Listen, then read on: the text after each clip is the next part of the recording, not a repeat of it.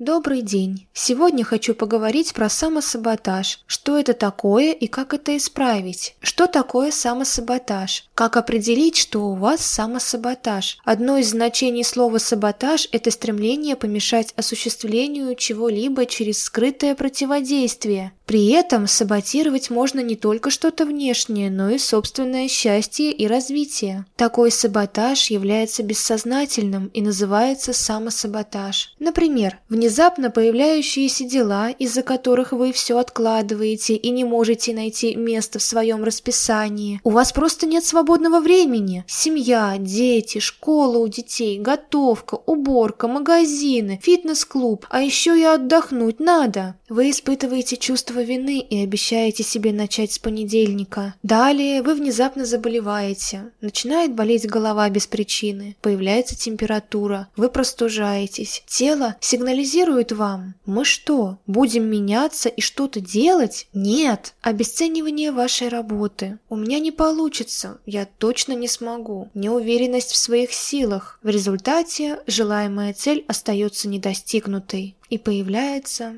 разочарование в себе и в жизни. Почему так происходит? Потому что меняться – это самое сложное, особенно самостоятельно, особенно во взрослом возрасте. Главный враг продуктивности – выход из зоны комфорта, чувство безопасности, которое мы боимся потерять. А так как любое достижение связано с выходом из зоны комфорта, потерей привычной стабильности, то и дается оно не всем. Гораздо спокойнее остаться менеджером на маленькой зарплате, полноватой серой мышкой, одинокой старой девой. Что делать? Договориться с собой. Когда вы чувствуете, что хотите сойти с дистанции, объясните себе, то, что сейчас происходит, обычный самосаботаж, и если вы ему поддаетесь, вас ждет отсутствие результатов, разочарование и чувство вины. Жизнь не будет меняться. Пройдет еще год, два, и вам будет все так же плохо. Разве вы хотите так жить? Нет, скажите себе, даже если мне сейчас лень, нет времени, я болею, мне хочется спать, я знаю, что эти 20-30 минут могут существенно повлиять на мою жизнь, помогут мне приблизиться и достигнуть моей цели. А я хочу результат, а не чувство вины, поэтому я иду заниматься и делать это прямо сейчас. Составьте расписание, это очень дисциплинирует и позволяет не откладывать откладывать. После каждого сделанного дела хвалите себя и сделайте себе подарок. Объявите всем своим близким, что именно в это время вы заняты и вас нельзя беспокоить. При попытках беспокоить вас, а это будет случаться первые дни, уверенно отвечать, что вас нельзя беспокоить, объяснить причину. Далее. Просто иди и делай. Это мой девиз по жизни. Идите вперед и двигайтесь к заданной цели. Пробуйте, ошибайтесь, но главное не останавливайтесь, и тогда все получится. Благодарю вас за внимание и спасибо, что были со мной. Всего вам доброго.